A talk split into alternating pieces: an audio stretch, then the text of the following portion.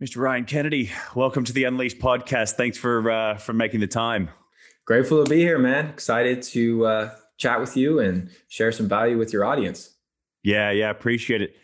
This episode is exciting for me, and I think it should be exciting for everybody that's listening across uh, Asia or wherever you are in the world. As the topic we're going to get into today is functional medicine, um, the the role that diet plays in your overall vitality and also just any other kind of hacks to optimizing your health. If you're you know an entrepreneur or even if you're not an entrepreneur to be frank if you're a human and you are trying to live the best life and you're trying to get the most out of your days this is an episode you're going to want to be listening to. Um, there's going to be so much here. So ryan again thanks for for joining me mate. Um, so a, a, bit of background, and actually, funnily enough, I, I, I only just yesterday went and saw a functional medicine uh, practitioner. Uh, I was working with one a few years back uh, with um, with my mom's functional doctor in San Francisco, and I found one here in Singapore. So I went and saw one. So it's fresh on my mind. So I'm I'm fairly well abreast of kind of what the functional um, medicine practice is and what it kind of stands for. But I don't think it's as widely known here in Asia. So maybe if we could just start there by uh, giving me a little kind of synopsis on what is functional medicine, but also more importantly, um, how did you get into it? Because I know there were some personal things that kind of compelled you into that space. Yeah, so functional medicine is really about addressing the root cause and looking for different imbalances in the body and looking at the body as a whole system. So allopathic medicine oftentimes will compartmentalize. You know, you have a cardiologist for your heart, you have, you know, a nephrologist for your kidneys, you have, you know, a neurologist for your brain. And so all these different physicians are not really looking at the body as a whole. They're just looking at their specific subtype. And unfortunately, with our modern medical system, the system's very much so designed around suppressing symptoms, right? You know, the pharmaceutical industry has a lot of input into our medical system. So there's not a lot of money in cures. As you may be aware, there's a lot of money in disease management. So we don't really have a healthcare system. We have a disease management system. And I'm not, I don't want to completely dock modern medicine because it's life saving. You know, when it comes to acute trauma care, infectious disease, I've had my fair share of injuries, man. And I'll tell you what, I've been under surgery and just thankful of the technology and the skilled surgeons and all that good stuff. But when it comes to chronic disease, things like cancer, heart disease, diabetes, dementia, all these different uh, diseases that are really come down to our lifestyle and you know imbalances in the body. Modern medicine has really failed us, you know, in terms of getting to the root cause. They have certain medications that can help manage these, but not really good systems in place to teach people how to eat, how to live, how to, you know, structure their lifestyle, how to improve their sleep, how to manage stress, how to replenish nutrient deficiencies, how to really get to the, the bottom of why they have that particular issue, whether it be autoimmune related or whether it be something like I mentioned, like cancer or heart disease, you know, two of the biggest killers in our society today. And so functional medicine really looks at the body as a whole and really looks to resolve the imbalances typically through lifestyle intervention. Like, how can you make different choices in your day to day to correct the issues that are really causing this symptom, regardless of the symptom, you know, what it might be? You know, really looking to quell inflammation or, you know, rebalance your hormones or improve your mitochondria function rather than just giving someone some stimulants or some painkillers or, you know, something to just put a band aid that are inevitably going to cause more side effects and take you down a deep rabbit hole of more problems in the long run. So that's kind of a background on functional medicine and how it compares to allopathic uh, modern medicine. No, I, I was going to say, you know, I, I, just just just talking to that point, I, I feel like, and I guess resonating what you're saying is a lot of it's around self awareness, right? Because as as you're, I'm listening to you, there are so many different spokes to the wheel that you're kind of tacking on there, right? Lifestyle, diet, stress, and you know, I'm just kind of relating my story to when I've been living in the Philippines for the last seven years. And it's not because people don't want to feel good, it's not because people don't want to live the best life. Education and awareness is such a massive uh, killer. Like it is yeah. stopping people from really understanding what are these decisions that they're making in their life. Um, and and the, the the the doctors are feeding pills. They're just kind of subs- they're prescribing pills to just suppress symptoms. And and and even like I guess the the more worrying thing for me is that places like the Philippines where allopathic medicine is the primary source of medical care, the doctors aren't even aware of these other uh, ideas around stress management and the idea of you know nutrition. They're just running off an old textbook. Yep. So that's the that's a concerning thing for me in Asia. So I'm super excited to bring some of this education to to people here in Asia, um, just to get people to be making the right choices. So again, so yeah, how did you get into functional medicine? What kind of propelled you into this space? Yeah, I got into this space from a real tragedy. When I was 14, my mom was diagnosed with cancer. And, you know, at the time, being pretty young, I didn't know much about it. I didn't think much of it, but I watched her go through the standard of care, the, you know, chemotherapy, radiation, and surgery, and really watched her oncologist tell her what you eat doesn't matter. Your lifestyle doesn't matter the only chance of survival are these ultra expensive toxic drugs. And unfortunately, going through this process, she passed away from cancer two years later. And it really it evoked something in me to learn more about this from a personal level because she was young. She was only 54 when she passed. And also to really take a deeper dive so I could help educate others because it wasn't only the misinformation she received during her, her treatments, it was the misinformation she received for decades leading up to this point of looking at the food guide pyramid and looking at a lot of these government guidelines and a lot of the nonsense of what to eat and how you know the different mainstream media outlets are pushing uh, information that just is simply not accurate so i went through my own health journey you know at the time i was overweight dealing with a bunch of skin issues oftentimes depressed you know really fatigued and just not not doing well man uh, as you can imagine from you know life circumstances, but also my own physiology was not at its peak. And so I went in and kind of got deep into fitness and, you know, through my athletics, suffered from several injuries, which took me to study physical therapy. Uh, I studied kinesiology in my undergrad and I was working in physical therapy clinics and really helping a lot of people, uh, everything from, you know, people with brain injuries to stroke victims to people that had just under, undergone some massive injury. And I was quickly realizing, while I love fitness and I love physical therapy, it was only one piece of the puzzle. And doing these exercises and doing these workouts only took the patients I was seeing so far because they were eating very poorly, they weren't sleeping well, they were stressed out, their environment was a mess in terms of toxic load and you know their lighting or you know lack of sunlight and just not being able to really get integrated with some of the really fundamental laws of mother nature of how humans have evolved to thrive took me down the path. So i went back to school in post grad school i studied naturopathic medicine and clinical nutrition and just took a deep dive into all of these various factors that really determine not only our our health and longevity but also our, our performance so having good mental clarity good energy i mean that's really the currency of life is having good energy right enables us to do anything and everything we want and then also our quality of life, you know, just how we feel. We all just want to feel good, man. And, and so many folks totally don't don't they don't feel good, whether it be you know depression or anxiety and more mental related things, whether it be crippling gut issues where they're you know in the bathroom seven eight times a day whether it be insomnia or sleep related problems you know and all these different things that are all just so common in our society so that's what brought me to where I am today. I opened up my functional medicine practice and I've been helping patients from all across the globe, from all walks of life ever since, and absolutely love it, man. It's really been uh, a real pain to purpose calling for me of just taking what is off, you know, it's clearly a, a tragedy in many respects and mm. turning it into really fuel for my mission, my purpose, and, you know, bringing me to where I am today, to where I've been able to help thousands of people uh, avoid chronic illness and or reverse uh, chronic illness using lifestyle interventions. You know, not I don't deal with any drugs or surgery or anything like that in my practice. Um, I do use various high quality supplementation, vitamins, minerals, different herbs, and things of that nature.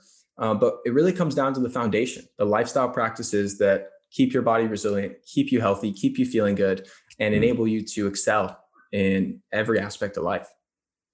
Man, I love the work. I love the work and so critical at this time of the world as well, with the population just exponentially growing. Obviously, we're seeing the effect of that with the pandemic and everything else that's going on around us. I think you made that one of the points you made um, resonated well with me. The, the idea that people are just kind of accepting illness, and it, it's so it's so true. I think even for myself because I was I was a little bit unwell after high school. It was kind of a mystery illness. Went and saw doctors, did the full blood works. Nobody could really tell me what it was. Then I went and saw uh, an applied kinesiologist. For one reason or another, it it it did promote me or kind of push me in the right direction to feel better. But I never really got to the bottom of it.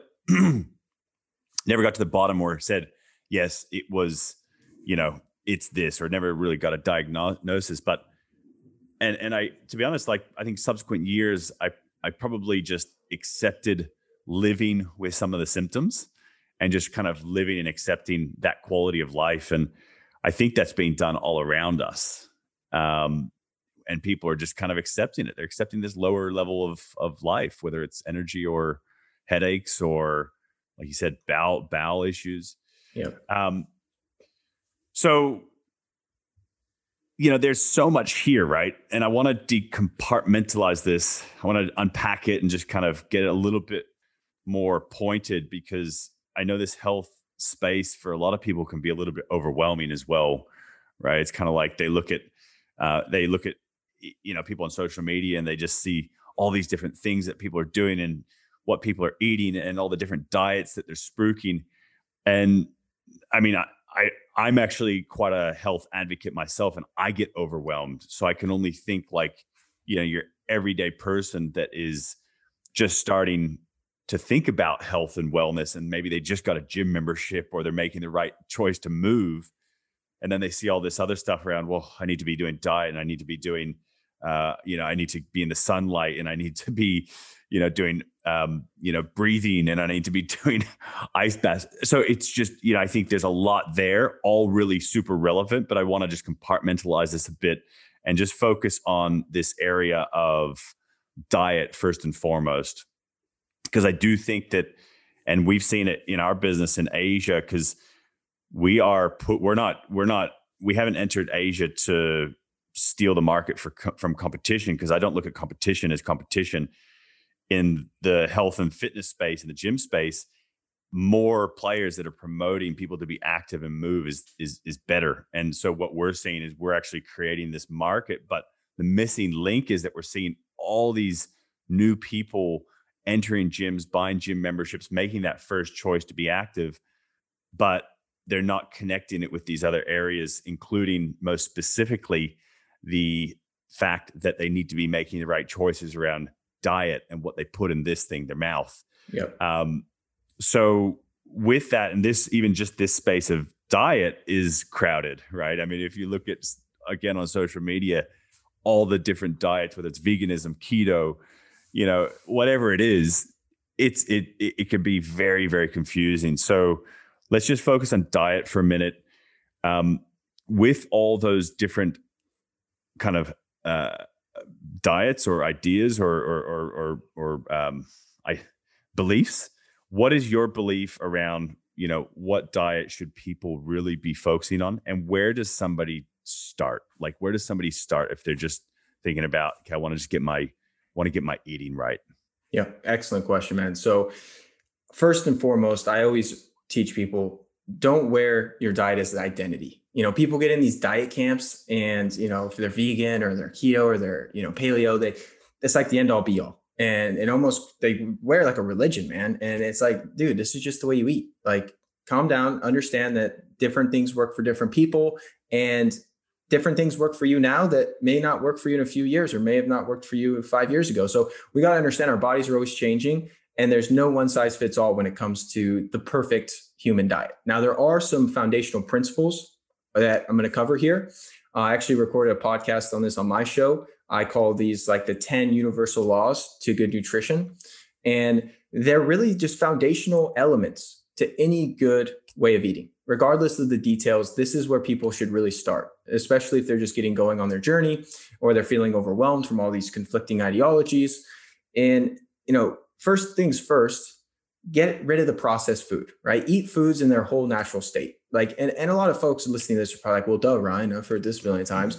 Yet most people don't do it, you know, and there's so many quote unquote healthy processed foods coming out that, you know, are better ingredients, but still anything that can stay good on a shelf in a package for years on end is never going to compare to fresh whole foods.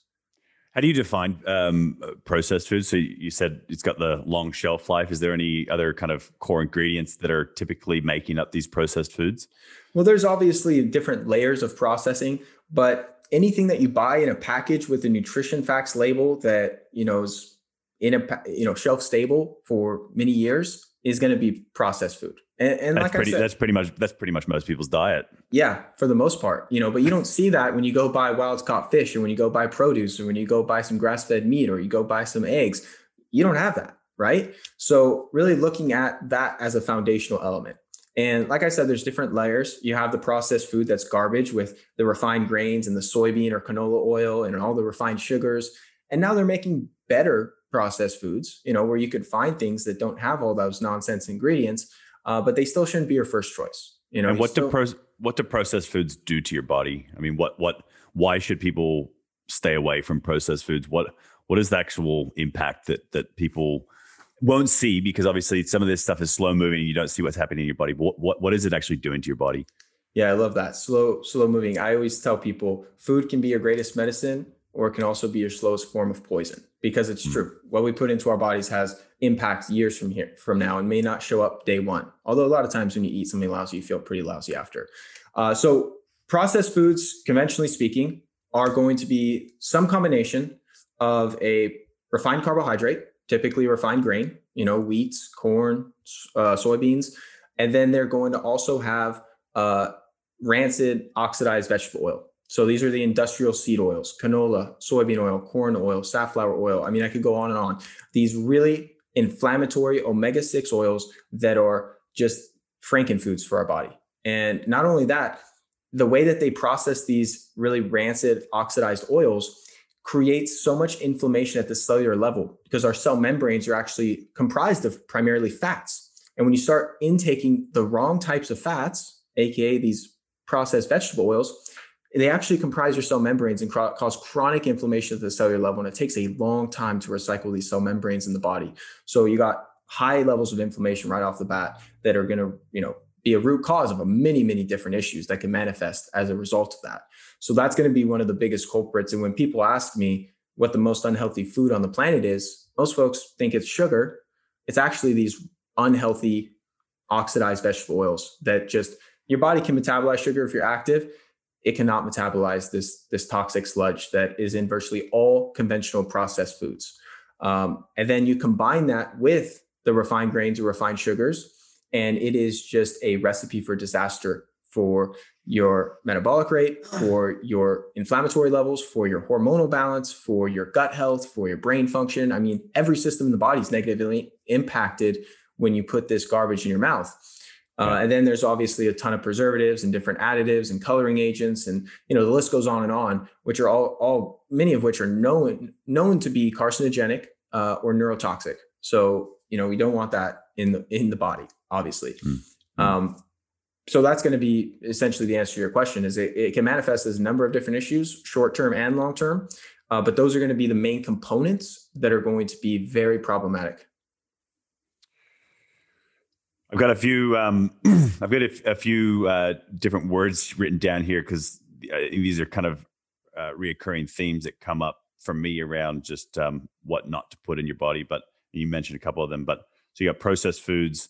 Sugar is another big one. Uh, you know, I think there's been a shift in knowledge and just education around, especially around um, the marketing of uh, uh, dairy or the marketing of fat. Sorry, um, back in the early days, and now they're realizing that sugar is the big killer. Can you talk about sugar for a second? Because I think that's a huge one that people are just overloading on because it's almost like an addiction.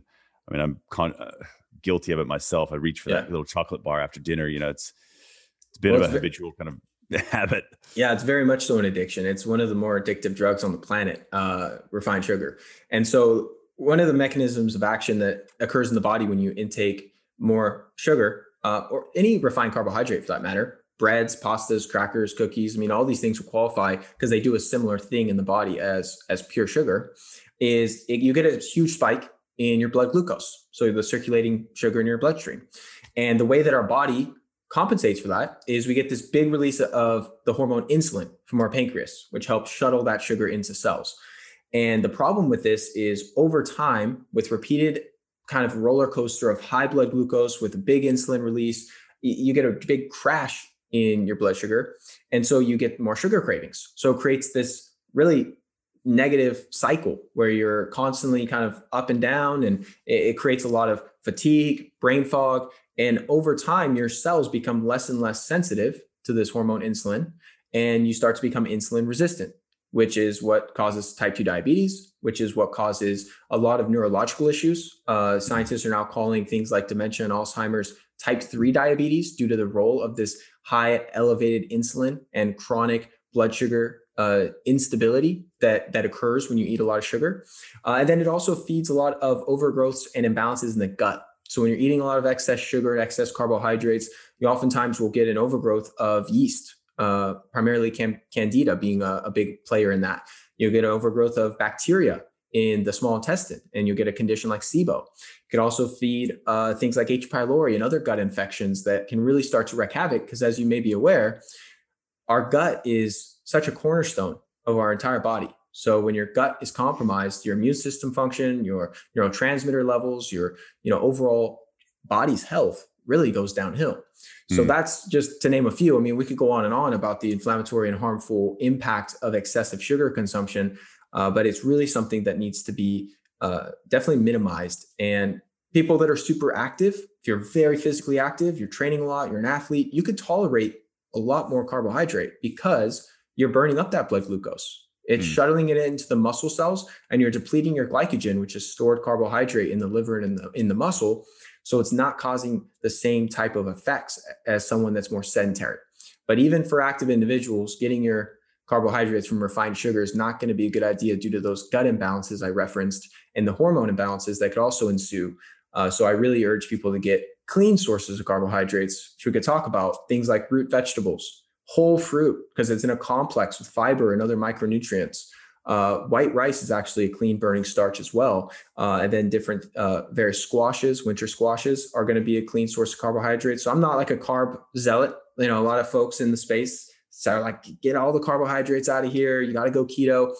I don't necessarily agree with that. Uh, there's a time and place. I think that could be a very therapeutic approach for certain conditions.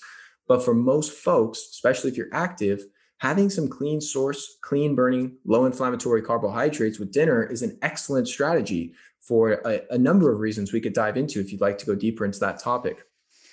Yeah, um, I mean, as I'm listening, there's a whole you know plethora of kind of consequences to some of these things that you should just stay away from. So, and we've got two of them on our table now: processed foods and sugars. I just want to focus on the the the don't haves initially. So, we got sugar, processed foods. What are the other don't haves or things that just should be generally avoided? And I've got a few things here again dairy, gluten, meat are things that kind of come up for me as a reoccurring theme. Maybe I'm being sucked into some of the marketing, but keen to kind of debunk some of this if it's if it's not true. But those are kind of three areas that I do kind of currently reoccurringly hear that we should stay away from as humans. Yeah, we can unpack those. It's kind of a deeper conversation with the gluten, especially because it's, you know, for the most mm. part, people should avoid it. Same with dairy, but also some people tolerate raw grass-fed dairy just fine. So it's very much so the processing and the raising of the cattle that's really problematic with dairy. Um, but as far as the other category of food, we already touched on it when we talked about processed foods, but it's those industrial vegetable oils that oils. top the list of things people need to avoid. I know in Asia, I've traveled throughout Asia. I led a wellness retreat in Bali last year and been through Thailand. They use a lot of these industrial vegetable oils in the cooking. And when you heat them up at high heat, aka when you're making fried food, which is very common, obviously, uh, that becomes even more problematic because then you get these really damaging um, hydrocarbons and different uh, compounds that will actually be produced through the high heating of these really toxic, unstable oils. That is just it wreaks havoc. I have an entire chapter in my book Beyond Nutrition outlining all the research and all the reasons and the entire history of how these things even came into the marketplace and pushed things like grass-fed butter and coconut oil and you know other healthy fats off the table and you know brought in Crisco and margarine and all these rancid just horrific fats. So that's that's number one. Sugar definitely no go. Processed foods going to contain most of those, so that's going to be a no go. And then the like you mentioned, gluten uh, and, and those grains for the most part, people are going to do better to steer clear of those, no doubt about it. Uh, dairy, for the most part, I have people steer clear of as well. But I will say, like a raw grass fed goat's uh, cheese or sheep typically are much better tolerated than cow's uh, milk. And then you touched on meat. And this is something we can unpack. I also have an entire chapter on meat on my book because there's so many misconceptions. And I think that a lot of people are meaning well in the vegan community and vegetarian communities, really ad- advocating that we avoid meat but they're not differentiating the, the vast difference between what's often referred to as CAFO, industrial meat, so confined animal feedlot operation meat, versus 100% grass fed meat, where the cows are actually on open pasture, getting fresh air, getting sunlight, getting the diet that Mother Nature intended for them that are actually healthy animals. Uh, because animal protein in general, grass fed meat, such as beef, lamb, bison, wild game meats, this is the most nutrient dense food on the planet, the most uh, dense source of bioavailable vitamins and minerals. And this is really the food that humans have evolved to eat. You know, there's never been a single vegan society on the face of the planet because if there was, they would completely die off after a few generations because they can't reproduce because they're missing too many essential nutrients needed for fertility, not to mention all the other functions that they play. So I'm not an advocate of a vegan diet. I think I've actually helped many, many patients that have come to me on a vegan diet who felt great at first. You know, you always feel awesome at first. And I think short term, it could be totally appropriate in certain instances. But over the course of time, you develop severe deficiencies of omega 3 fatty acids, uh, vitamin B12, carnosine, creatine, taurine, all these essential nutrients that you can't really get in the plant kingdom. And then you also have functional deficiencies of vitamin A and other nutrients that are hard to get in their bioavailable state through plants. So I'm also not a carnivore guy. Like a lot of people like to be very extremist, as you may be aware, uh, but we're omnivores. You know, I think there's a place and time for high quality grass fed, you know, big caveat there. Uh, meat, mm. wild caught seafood, pasture raised eggs. These are very good sources of nutrition, but also not demonizing plants either. Uh, understanding that vegetables, root vegetables, fruits, all these things have their place in our diet uh, and can really create a lot of balance. Yeah, and and and you know, obviously on this show, I'm not looking to get into any form of technical debate. A, I'm not a subject matter expert, and I recognize that different strokes for different folks, as you kind of mentioned, belief systems, body types, where you're at in your life. So those are all really good um, uh, uh views. Um, one thing I did want to just clarify for everybody because you mentioned that the the the oils are such a, a massive part of it and it's true. I mean like uh, the amount of food that people eat out i mean i'm guilty of it. Like i probably eat out of the house too often and you just don't see what's going into the food that, and how they're making it. But if you're cooking at home what are the healthy alternatives that you can replace some of these oils with? Quick note before i dive into that. The advice i give to all my patients and all my students when you're eating out at a restaurant, because they almost always use one of these super cheap, really harmful fats I went over, is tell them you're allergic to vegetable oils. You use the word allergy, they are going to take your request very seriously and just tell them cook my food in butter or cook it in olive oil or how, you know, put whatever other type of non horrific fat you have back there uh, when you prepare my food. Uh, if you just tell them not to use it, they usually will just kind of smug off your request. But if you say the word allergy, now they're going to be extra careful with your meal. So that's one little piece of practical advice for everyone listening and, your, and yourself included. Yeah, I uh, love it. As far as healthy cooking fats, at the top of my list is grass fed ghee. This is the most heat stable fat on the planet. It is a fantastic source of fat soluble nutrients. And this is clarified butter. This is where they take the milk solids out of butter and essentially distill the fat. And it is uh, my, by and far my favorite cooking fat. It tastes wonderful and it is incredible for you. Grass fed ghee. And even if you have a dairy intolerance, you're still very likely to tolerate uh, ghee very well because they remove a lot of the milk proteins. Uh, coconut oil is also going to be great. Anytime you're cooking, you want saturated fat because that's solid at room temperature. And without getting too technical, it creates a lot more stability uh, because it doesn't have an extra double bond that can react with oxygen. So while avocado oil and extra virgin olive oil are very healthy, I wouldn't really cook with them because they're not heat stable like grass fed ghee or coconut oil or grass fed beef tallow uh, or duck fat. These are going to be much better options. Is a good quality saturated fat for cooking. Now, if you're having a salad or adding uh, healthy fat to your food after it's been cooked, extra virgin olive oil is at the top of my list. It's fantastic. Um, I eat a lot of avocados, and a lot of my patients do as well. So I don't typically have people use avocado oil because you're already getting those fatty acids from fresh avocados.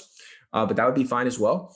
And then there's a few others that could be decent, but outside of that list, I really don't recommend much. You know, like okay. you could get little macadamia nut oil or some sesame oil that could be decent, but it's rare to find a good quality one. And they're just not stable. They're very uh, prone to rancidity and oxidation.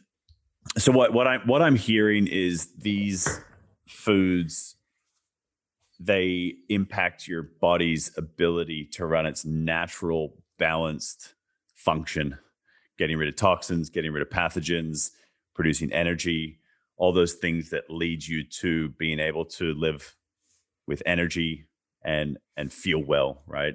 Precisely. Let's look at the let's look at the other side of the spectrum and let's get a little bit pointed on okay, these are the things that they should avoid. What are the shoulds? What are the things that people should be looking at to put in their mouth and put on their plate on a daily basis and what are what's maybe do you have a bit of a, a, a structure or a framework or a guide that can kind of make it easier for pe- for people to understand and, and follow? Yeah so i'm going to kind of outline the fundamentals but it is obviously a deep dive when it comes to how to figure out the right foods for you and create more of a customized uh, nutrition protocol or approach that works for your gut for your body because there is a lot of individuality to this. So i have an entire nutrition masterclass where i cover these topics in, in depth with various guides and protocols and meal plans and shopping lists and all that type of good stuff because having those pieces in place is key for integration for actually applying the material right because people will listen to this podcast but if they don't have these missing pieces and have healthy recipes they can make and you know know how to actually run with it mm. oftentimes it goes one ear and out the other you know so it's mm. really good to have the the tools that you need to actually apply this successfully so high level stuff kind of like we referenced, man. Good quality, uh, ideally organic, so you don't have all the you know pesticides and, and chemicals that they spray on crops. But you know, vegetables and root vegetables are going to be fantastic, as well as uh, whole fruits. No fruit juice, because that's just going to be like mainlining sugar into your bloodstream. But whole fruits, uh, especially if they're seasonal, that's going to be ideal. And then high quality animal foods are going to be fantastic. So that include wild caught fish, grass fed meats, wild game meat, pasture raised eggs, uh, bone broth, all those types of high quality animal foods are going to be the best source of nutrition when coupled with a balanced diet of these healthy plants, uh, aka vegetables and uh, some fruit. And then the healthy fats we just touched on. I mean, that comprises a very, very good uh, nutrition plan. And what that would look like in practicality, maybe a, you know, four to eight ounce fillet of salmon, depending on your body size and, you know, your protein needs having a you know sweet potato cooked up in some coconut oil and having a vegetable of your choice whether that be asparagus whether that be broccoli or brussels sprouts or any number of options you know and that is going to comprise a very balanced a very good meal for the vast majority of individuals. Uh, now there are obviously food sensitivities and you know people's guts depending on their journey. Sometimes they don't tolerate certain plants that have things like lectins and oxalates and some of these different uh, plant chemical defense systems, and that that is getting into more of the weeds. I don't know how advanced your audience is when it comes to nutrition, but uh, that is something that's absolutely real thing. And I do find uh, kind of sticking with what I call low toxin plants can be very efficacious for someone with a lot of gut issues that has indigestion. They get bloating or gas or abdominal pain after eating, uh, and they've already cleaned up the common culprits that we touched on: the refined grains, the sugar, the, the unhealthy fats, I kind of clean those out. And they're still like, man, my gut's not quite right. And I've been eating really well. A lot mm. of times it's some of these uh, vegetables and plants that are recognized as healthy in the big scheme of things, you know, generally for most people, but you could absolutely have trouble digesting them. I'd say the top culprits on this list, man, would be onions and garlic. They're very fermentable and tend to cause a lot of gas and a lot of bloating for people. They're what are categorized as FODMAP foods, you know, these fermentable olein disaccharides. Mm. And then looking into things that are higher in lectins, uh, things that are higher in oxalates, like leafy greens. You know, having a big ass salad, I think most people would think big ass salad. That's like the holy grail of good nutrition. Very few people can digest a big ass salad, dude. I'm telling you, like they, you know, raw vegetable fiber is hard to digest. And if you have any inflammatory condition like diverticulitis or, uh, you know, uh, IBS or anything of that nature, that raw fiber is going to create a lot of aggravation to your digestive tract and really cause you a lot of issues. Not is to cooked, mention, is cooked veggies better than than the raw veggies? Then, from your point of view, yes, for the most part. Now, if you have great gut function, your digestive system's working great. I'm a huge fan of raw veggies because you get all the live enzymes and you get a bunch of other good stuff from it. But if you're not digesting your food well, you're going to be much better off cooking your vegetables down in a soup or a stew or a stir fry, you know, or steaming them so that they it's easier to break down the fiber. You're diminishing a lot of these uh, what are oftentimes called anti-nutrients, these plant chemical defense systems, which we could dive into deeper if you're interested in that. Uh, and so it is going to be a little bit easier on the gut for most folks to eat cooked uh, vegetables rather than a bunch of raw leafy greens or a big big old salad. Yeah, and and you know, again, we're kind of keeping it high level here because there are a number of rabbit holes we can go into. And um, you know for, for the purpose of this audience i think high level is good because for me just getting that general awareness is the first protocol and um, you know you mentioned like uh, people's um, allergies or uh, intolerances.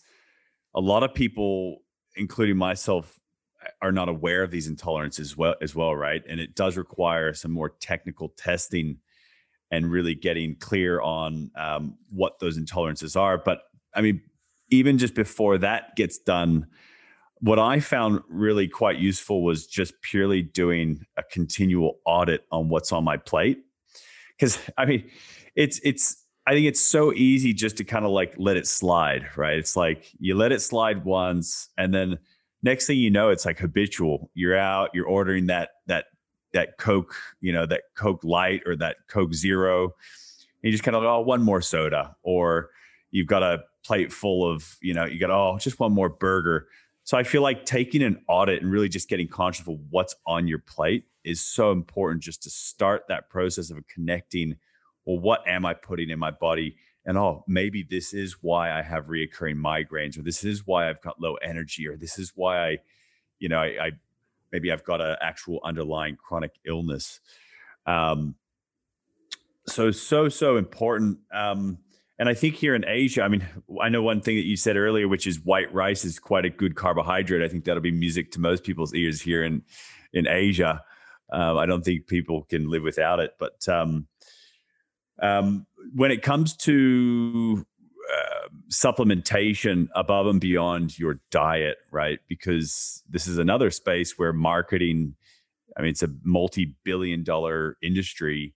And, you know, I've got a microwave full of vitamins and supplements over here. And part of the reason why I went and saw the functional doctor yesterday is because I looked at these vitamins and said, well, do I really need these? I mean, how do I know I need these? So, you know, I've gone out to do some of the testing, get my bro- you know, blood profiles done and just kind of identify where these deficiencies are. But what's your guideline for above and beyond just eating right, making the right choices in that space? What's your guideline for um, supplementation? How do you look at supplementation?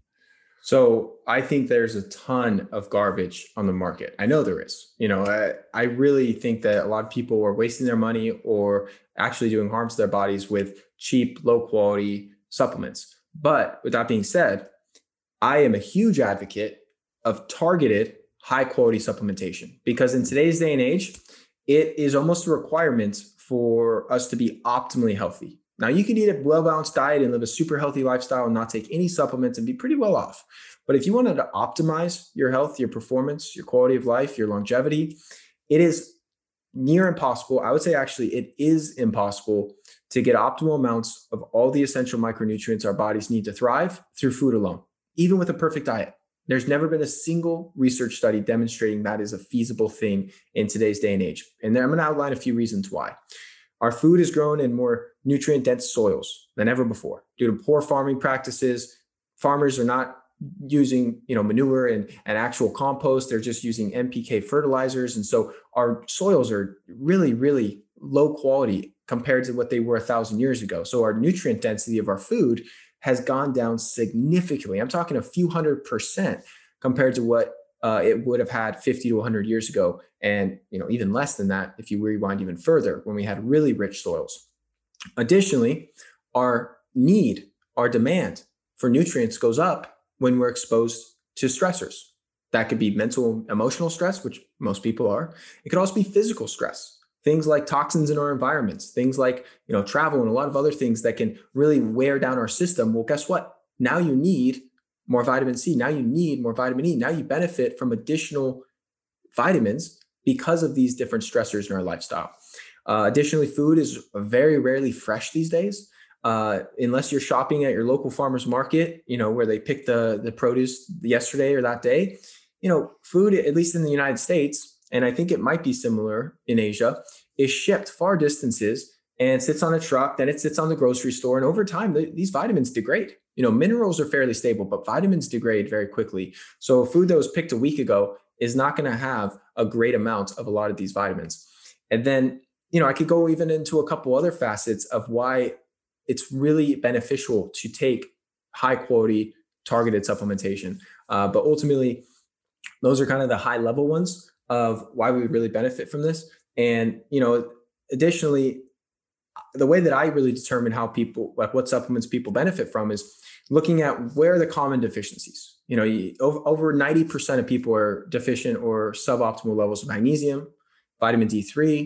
You know, if someone's not eating much animal protein, they're going to need, you know, if I'm working with a vegetarian that just says, Hey, Ryan, I've decided I just don't want to eat meat, but I still need your help. I want to replenish a lot of these things through what I like to call a little better living through science. It's like, okay, we could do that but it's going to require you know six or seven different uh, nutritional supplements to make that happen.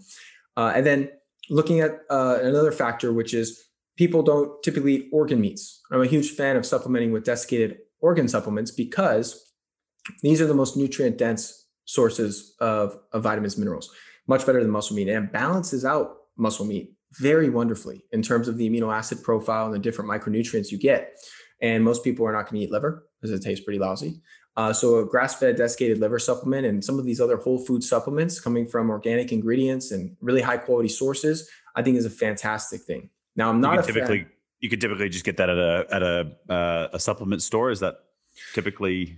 It's very difficult to find high quality supplements at a supplement store. I mean, eh, you might be near a good one, but if you go down to your normal you know GNC or you know Costco or I'm naming stores in the United States. I don't even know if they have these in, in Asia, but most stores are not going to carry very good quality supplements. Uh, there are some exceptions, of course, but your best bet is buying them online. iherb.com is a website that ships throughout Asia. Uh, they're an international uh, health food store online, and I'm a big fan of them because you can get a lot of different products. And I work with a lot of patients that are based in Bali, in Australia, in you know Thailand, and they're able to get these products um, which makes it a lot easier. So you know you don't have to go hunting and you know i'm very particular about the sourcing. So i only recommend certain brands certain products uh, because a lot of companies there's not a lot of regulation in the supplement industry so you don't know mm. what additives are going in there a lot of times when they do studies it'll say there's you know 200 milligrams of CoQ10 and they'll actually look at a third party testing there's like 30 milligrams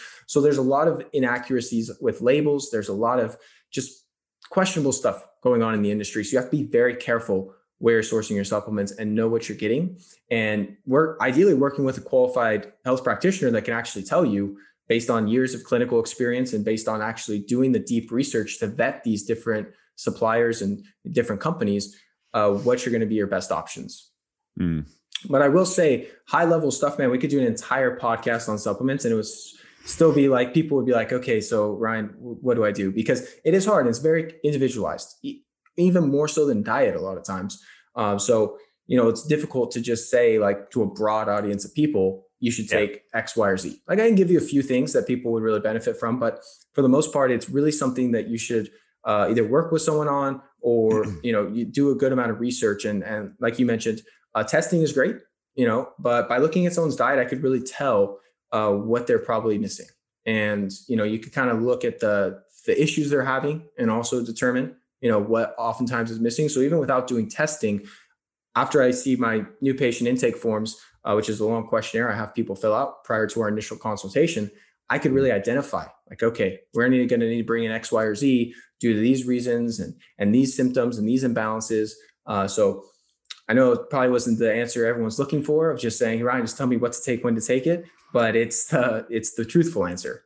No, I, I think it's good. I think you know, I think too pe- too many people are shooting from the hip with supplementation. It's like, yep, off the shelf, multi V, bang.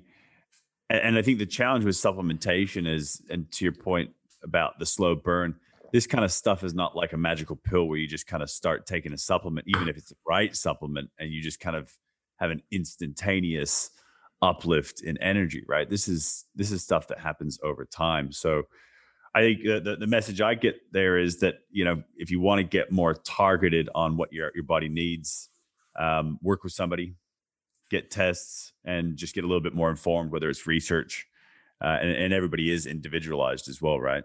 Yeah, precisely. And, and a lot of times when I put patients on products, they'll they'll feel a difference really quickly you know, and, and it'll be a noticeable difference, you know, like they'll know like this is really benefiting me. Like I've slept so much deeper, like within a day or two of taking this new product, or I, you know, have so much more energy or brain function. Uh, but other things that are just essential nutrients, like you said, it does take time. You know, one example of this is you could take magnesium, a good quality magnesium every day.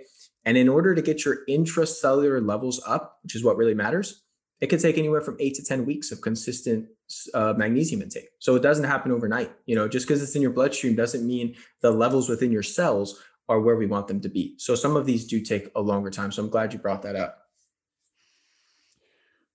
I want to I want to talk about um, uh, heavy metal toxins because that's something that was kind of brought to my attention just recently. Uh, a friend of mine had um, a, a high level of mercury and it was kind of off the back of having a fairly heavy seafood diet. In his mind, he was doing the right thing, eating seafood as opposed to other meats.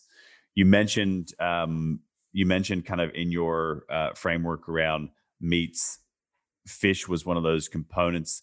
Do you have a view on um, just heavy metals in general and what foods to avoid, and also what heavy metals do to your body um, in, in general. Yeah. No, I love this. Love this. So I have an entire chart that I created. Uh, and if anyone, any one of your listeners wants this chart, send me an email, Ryan Kennedy Health at Gmail. And it outlines every fish and seafood with the parts per million of mercury and then my recommendation of like avoid it, consume it, have it once a month, no more. And essentially, just to give people a broad scope, the bigger, longer living fish are going to be far higher in mercury, other heavy metals, and various other toxins. Uh, that would be things like swordfish, bigger tunas, shark. Mm. You know, there's a number of really like hard hitters that are just avoid altogether. You know, and then the smaller fish are going to be much lower.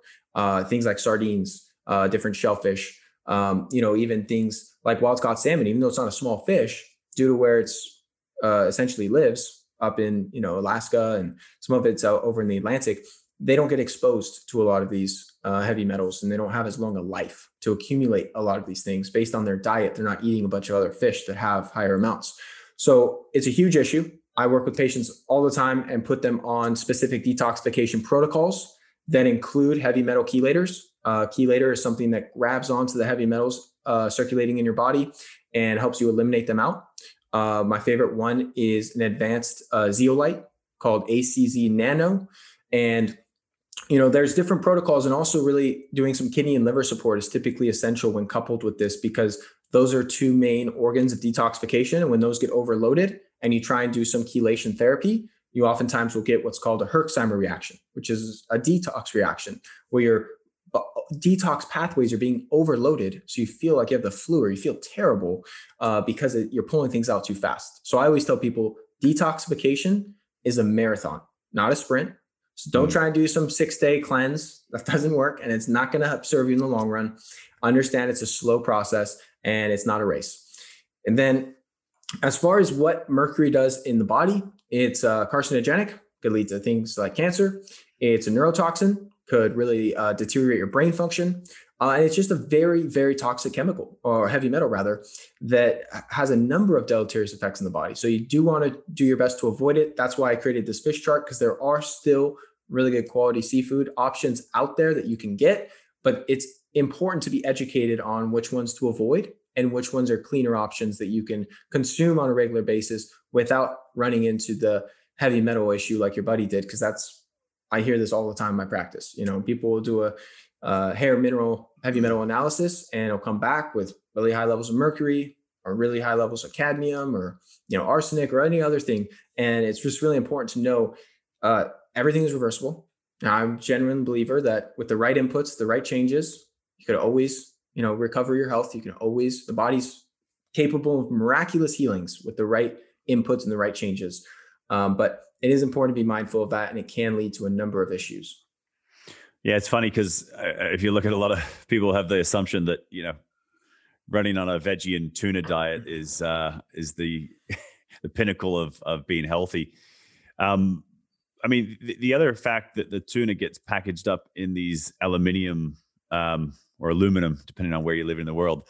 um, uh, cans. How does that have an impact on the overall kind of um, toxic metal load as well when you're eating canned tuna? Yeah, so most of the cans have a liner, and a lot of those liners contain BPA uh, or other chemicals. So you want to go with a BPA-free can.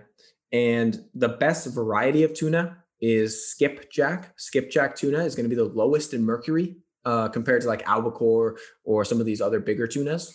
Mm. And, you know, you got to take it for what it is. Obviously, fresh is best, but if your choices are between a can of wild caught tuna or a bag of chips, like that's a pretty easy decision to make. Like we can't always be perfect. We got to sometimes take the best option that is available to us at those circumstances, especially if you're traveling or you know your lifestyle doesn't present you with the opportunity to you know go to the store and actually cook your own meals, which a lot of people I work with that's not the case. Uh, I always tell everyone I work with, all my students, all my patients, good health is about pursuing the right direction, not attaining perfection. Because it's too easy to get overwhelmed with this stuff and too easy to be like, ah, I gotta look at this and you know the air filter and oh i gotta drink with the good water and i gotta eat the right foods and i gotta you know get the emfs out of my life and i gotta you know get these blue light blocking glasses and you know you just start stacking all these things up before you know it it takes over your whole lifestyle you know yeah. it should not you should integrate it into your lifestyle not overthrow it so always kind of start where you're at and understand you know starting with the fundamentals, kind of the low hanging fruit, so I like to say, is always key. And then just add layers as you evolve, as you grow, as you build new habits, you know, add things to the mix as you continue on your health journey. Yeah, it's really good advice. I mean, the, and, and the basics don't need to be uh, out of reach, right? The basics can be going for a run and getting active, um, you know, playing some sport, um, stretching at home. So the physical side, and then on the diet side, some of these key takeaways that you've mentioned. Get rid of the um, you know killer oils, processed foods, sugar. Get more more more veggies. Identify what's kind of you know not sitting well with you. I can certainly certainly certainly relate on the the the garlic and the uh, and the uh, the onion side of things. And the other thing is that um, you know just eating eating the right food doesn't necessarily need to be expensive. I think there's also in Asia this idea that a healthy diet needs to be your chia seeds and your you know all these things that are imported from the US and all around the world and are only at a health food store you know eh, it doesn't need to be out of reach. Some of these things that you mentioned are simple things that can be bought down at the wet market whether it's fresh or you know fresh fresh seafood or fresh fresh vegetables. Um, so you know i think people need to get their belief system around food right as well, right? Because I think some of that can be a little bit of a self-defeating process. If you're telling yourself that, you know, it's it's out of reach, then it's going to be out of reach. You got to well, get your belief system around food. Here's the other perspective to consider because you're absolutely right that eating healthy, especially if you're cooking your own meals, will save you money compared to going out to restaurants and things of that nature. But yeah. the other thing to consider, because some of these things do cost money, you know, supplements, organic food, you know, it is more expensive than the conventional crap. But you'll either pay for your health now or pay for disease later. And this is the best investment anyone can ever make is in your own biology. So yes, you're going to pay a few extra bucks to buy high quality food, grass-fed meats, wild caught fish, you know, organic produce. But that is the best ROI you'll ever receive. You know, mm. that that's what people kind of miss is that by eating healthy, by making these good choices, spending a few extra bucks on high quality supplements or other things, which isn't even a requirement, but you know what I mean, you're actually going to increase your ability to go out and provide value to the world and make more income, generate more revenue in your business. I work with a lot of entrepreneurs and business owners. And if you don't have the energy and the vitality and the just peak performance, you know the opportunity cost to that is just you know we I go down this. I, mean, I know I'm preaching to the choir here, but I go down this Huge. rabbit hole all day where it, it's really the foundation. You know, so yeah. before you go and look at investing in other things, understand that if you're operating at a really mediocre level or suboptimally, that is going to cost you huge amounts, not just in medical bills and healthcare costs, but also in opportunity costs because you're not showing up in the world as the best person you could be, as the most vital, healthy person. And just the conversations you have and the interactions you have with others is just, it's all going to suffer. So passionate about this, man. I mean, the, the, the investment financially, sure, but yes, sacrifice, you know, getting rid of some of those foods that you liked, making the right decisions, putting in the time. I agree. The investment and the the the the, the return on that that investment in the long term is so so critical. And this is for everybody. I mean, like I, the thing that really it, it just it bothers me is that you know we've got such a great team that run our business in Asia, but the number of times that I get people that call in due to migraines or the people that and it's constant it's not just once the people that call in with you know um, gastro issues or vertigo it's like and then and then the next week i will see them in the pantry with their their workmates you know smashing down um, a pizza or food from 7-eleven and this is for me the number one area that people need to invest in to your point financially emotionally time, making sacrifices. If if there's one area, it's it's it's this. From an entrepreneurial perspective, I did want to touch on uh, one topic that was um, something that I went through probably four or five years ago that I think most entrepreneurs need to be thinking about and be aware of. When I came up into Asia, I had left my corporate job in Sydney. I had arrived and there was, you know, so much pressure, so much stress, external, internal. And I was just at it, you know, nonstop. And it was kind of like failure was not an option, but I was willing or maybe subconsciously willing to sacrifice my health to to to to get there. Um, and in about a two year period, I just hit rock bottom. I hit rock bottom. My energy was, I, I, didn't have any, to be frank. And that's when I started working with a functional doctor in the US I was I visited my mom in um, in San Francisco. We did a whole range of tests, including the cortisol test, and that was a massive eye opener. My cortisol, and for people that don't know what cortisol is, it's your stress hormone It allows your body to deal with stresses, but and you should have a fluctuating kind of rhythm. But my my my cortisol was rock bottom. Like they, you know, I did the saliva test. I had my my body was just not producing cortisol. I I was burnt out.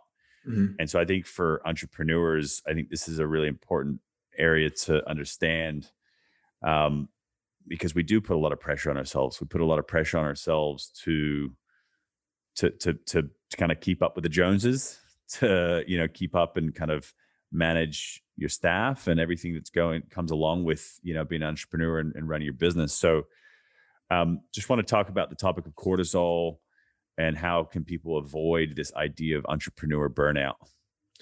Yeah, like you shared, typically your cortisol rhythm should be rising in the morning. That's what helps to naturally wake us up.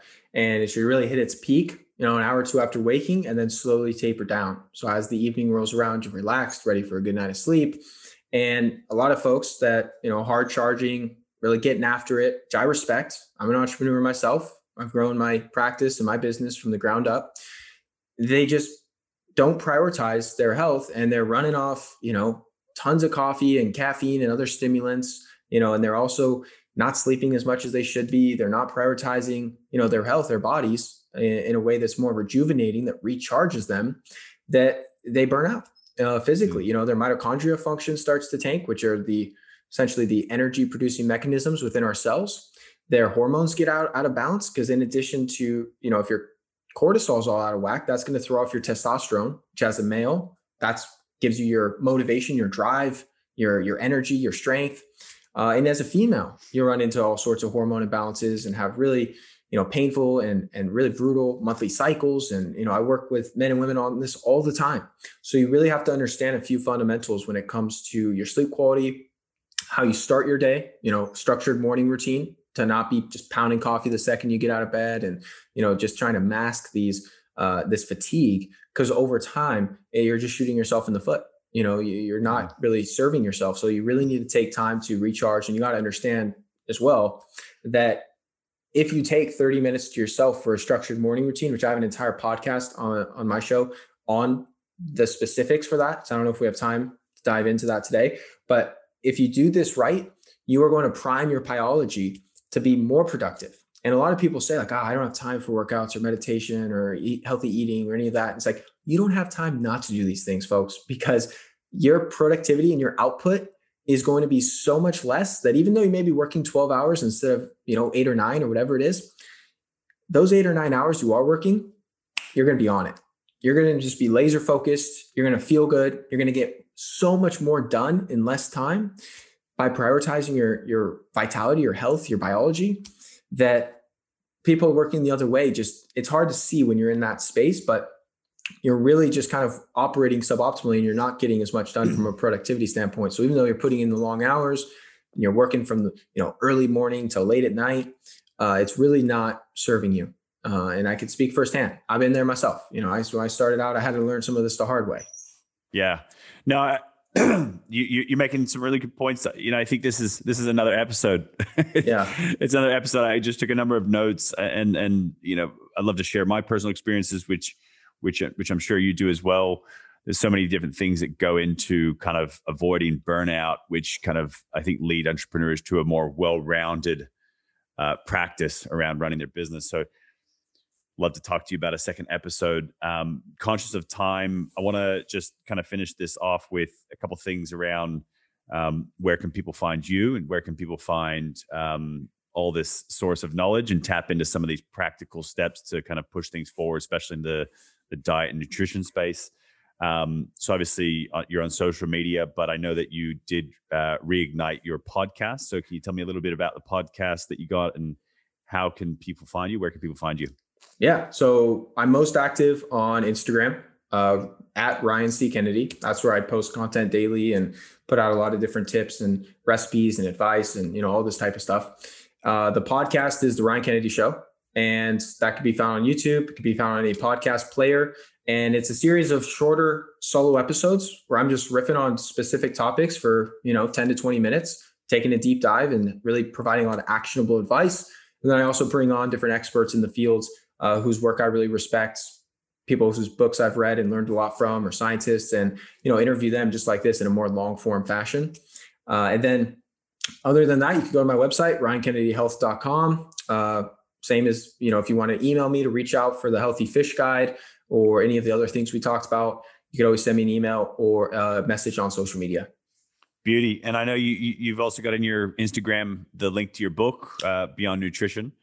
Uh, yep. Another, another good um, guide. Maybe just kind of. Yeah. Appreciate you. Br- appreciate you bringing that up. So I have a best-selling book, Beyond Nutrition. It's kind of a hybrid between information. There's 15 chapters of health and, and nutrition information, and then there's also uh, over 110 healthy recipes because yeah. I'm really passionate about giving people the actionable advice to put the information into practice. And yeah. when it comes to nutrition, the thing that bridges that gap of knowing like what you should eat, what you shouldn't eat, all the stuff we talked about on this podcast, and actually applying it to your life are recipes.